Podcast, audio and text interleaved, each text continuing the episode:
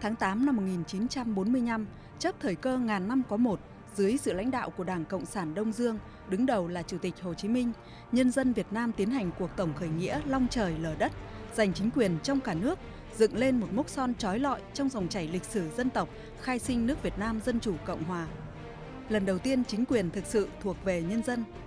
Nhưng ngay khi thành lập, chính phủ lâm thời đã phải đối mặt với chất chồng khó khăn trong hoàn cảnh thù trong, giặc ngoài, giặc đói, giặc sốt giặc ngoại xâm. Trong khi đó, ngân khố quốc gia gần như trống rỗng, chỉ có 1 triệu 250 nghìn đồng Đông Dương. Vận mệnh của dân tộc như ngàn cân treo sợi tóc. Tình hình đó đòi hỏi chính quyền cách mạng nhanh chóng có giải pháp tháo gỡ khó khăn về tài chính. Chỉ hai ngày sau khi Bác Hồ đọc tuyên ngôn độc lập, ngày 4 tháng 9 năm 1945, chính phủ lâm thời đã ban hành sắc lệnh thành lập quỹ độc lập, đồng thời phát động tuần lễ vàng, kêu gọi sự ủng hộ của toàn thể nhân dân, nhất là tầng lớp thương nhân. Thông qua tuyên truyền, tuần lễ vàng đã nhanh chóng nhận được sự ủng hộ của nhân dân trên cả nước. Không chỉ có người giàu mà gần như mỗi gia đình, dù ít dù nhiều, cũng tham gia ủng hộ xây dựng quỹ độc lập. Người nhiều ủng hộ tới 500 cây vàng như gia đình thương nhân Trịnh Văn Bô. Người ít ủng hộ con bò, thậm chí có người còn tháo đôi bông tai là của hồi môn, tài sản duy nhất để góp cho cách mạng. Chỉ trong một tuần, từ ngày 17 đến ngày 24 tháng 9 năm 1945, tuần lễ vàng đã nhận được 370 kg vàng và 20 triệu đồng Đông Dương từ quyên góp trong dân. Theo giáo sư tiến sĩ Vũ Minh Giang, Phó Chủ tịch Hội Khoa học Lịch sử Việt Nam, đây là những con số vô cùng ý nghĩa. Để có được một cái quỹ mà ừ, giúp cho chính phủ có thể điều hành được ấy, thì có những người đã cống hiến cho nhà nước hàng nghìn cây vàng. Và những người tháo những cái món tư trang cuối cùng ra để gộp vào cái quỹ đó đấy. Thì đấy chính là biểu hiện sinh động của một đất nước mà chính phủ vì dân và nhân dân coi chính phủ là của mình. Do mình bầu ra và tiến hành tất cả mọi công việc ấy là thực hiện theo ý nguyện của nhân dân. Nhìn lại thành quả vận động nhân dân xây dựng quỹ độc lập, có thể thấy mỗi chỉ vàng, mỗi đồng bạc Đông Dương khi đó chính là biểu hiện sâu sắc của tinh thần yêu nước, sự nô nức ủng hộ cho chính phủ cách mạng lâm thời. Số tiền vàng mà nhân dân cả nước ủng hộ cho quỹ độc lập là cơ sở để cuối tháng 1 năm 1946 chúng ta phát hành đồng tiền Việt Nam.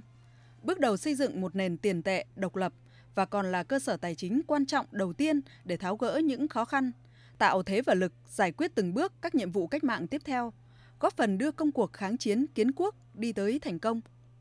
Phó giáo sư tiến sĩ Doãn Thị Chín, Học viện Báo chí và Tuyên truyền nhận định. Chính cái sự huy động được cái sức mạnh của nhân dân bởi vì nhà nước mà chủ trương xây dựng đấy là nhà nước của dân do dân vì dân. Cho nên là phải huy động sức mạnh của nhân dân để mà tham gia vào đóng góp cho nhà nước xây dựng nhà nước một cái nhà nước non trẻ nếu như không có cái sự ủng hộ của nhân dân nếu như không có cái sự giúp đỡ ờ, của nhân dân thì chắc chắn là chính phủ mới của chúng ta sẽ không hoàn thành được cái sứ mệnh lịch sử rất là cao cả mà nhân dân đã giao phó. Bài học sâu sắc trong tuần lễ vàng xây dựng quỹ độc lập tháng 9 năm 1945 lại một lần nữa được nhắc tới khi hiện nay đất nước và cả thế giới đang phải đối mặt với kẻ thù vô hình, dịch COVID-19. Sau khi đã nhiều lần cơ bản khống chế thành công, với biến chủng Delta, đợt dịch lần thứ tư đã diễn ra trên diện rộng, diễn biến phức tạp với tinh thần chống dịch như chống giặc, bảo vệ sức khỏe tính mạng của nhân dân là trước hết và trên hết. Ngày 29 tháng 7, lần thứ hai, Tổng Bí thư Nguyễn Phú Trọng đã ra lời kêu gọi gửi đồng bào, đồng chí, chiến sĩ cả nước và đồng bào ta ở nước ngoài về công tác phòng chống đại dịch COVID-19. Theo đó, Đảng, Nhà nước ta ưu tiên nhiệm vụ chống dịch là nhiệm vụ số 1, chấp nhận hy sinh những lợi ích kinh tế,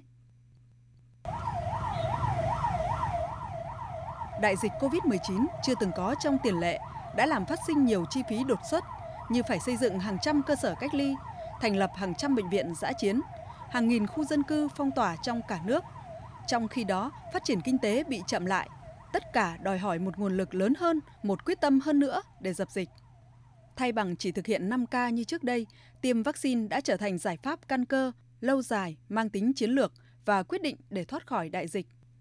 khi đất nước trong giai đoạn khó khăn, nguồn lực còn hạn chế để đạt mục tiêu tiêm vaccine miễn phí cho gần 80 triệu dân hàng năm, kinh phí là rất lớn. Trước thực tế đó, phát huy tinh thần quỹ độc lập của hơn 70 năm trước, chính phủ ta đã ban hành quyết định thành lập Quỹ vaccine COVID-19. Thủ tướng Chính phủ Phạm Minh Chính đã kêu gọi toàn thể nhân dân đồng lòng quyên góp xây dựng quỹ chống dịch. Như tinh thần yêu nước và truyền thống đoàn kết vốn có của dân tộc, đặc biệt trong lúc khó khăn, lời kêu gọi của Tổng Bí thư và quyết định thành lập quỹ vaccine của chính phủ đã lay động trái tim mỗi người dân. Ai cũng hiểu được mục đích vì nhân dân trong đó.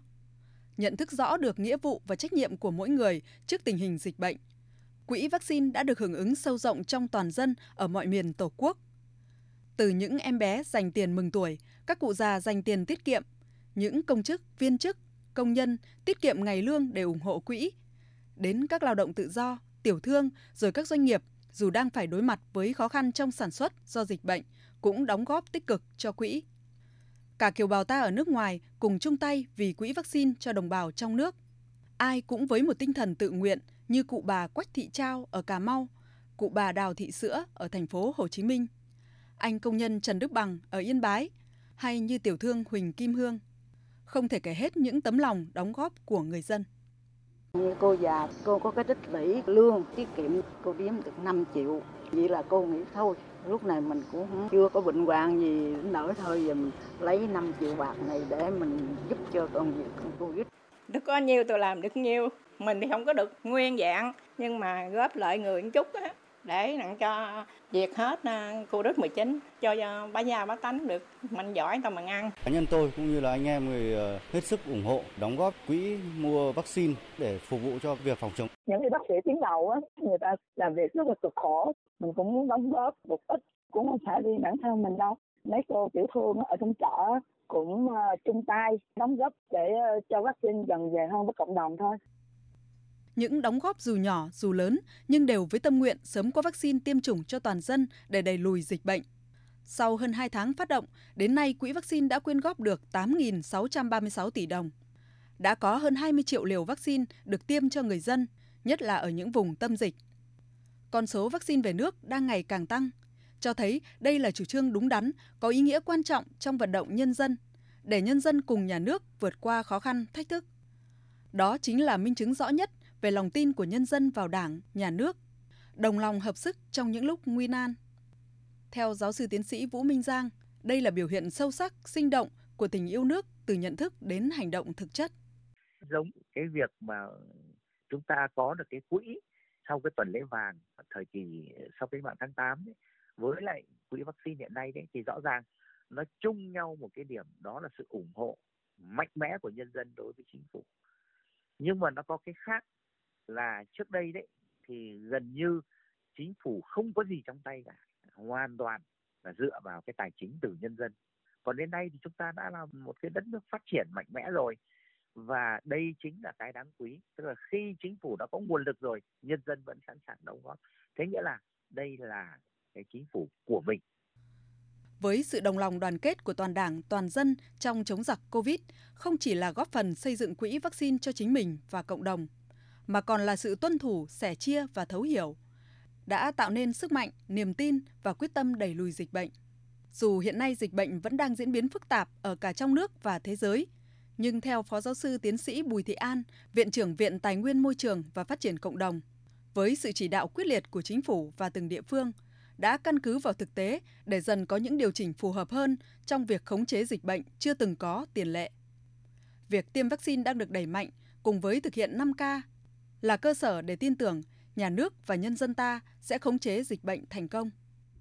Trong giai đoạn trước mắt thì chúng ta đang còn khó khăn, dịch bệnh đang còn diễn biến phức tạp, nhưng mà dứt khoát theo cái bài đi bố trận và theo những cái định hướng này à, với cái chuyện ví dụ như vaccine cộng với 5K và cộng với cái đầu tiên là người dân tự hiểu được tự phòng chống và với những cái điều kiện mà nhà nước hỗ trợ rồi tập thể hỗ trợ thì rất khoát là phải đáng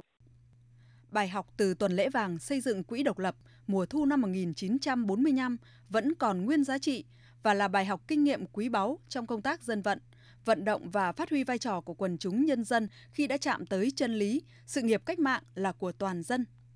Không chỉ trong đại dịch này mà bất luận trong thời điểm khó khăn nào, có dân là có tất cả. Như lời bác căn dặn, dễ trăm lần không dân cũng chịu, khó vạn lần dân liệu cũng xong.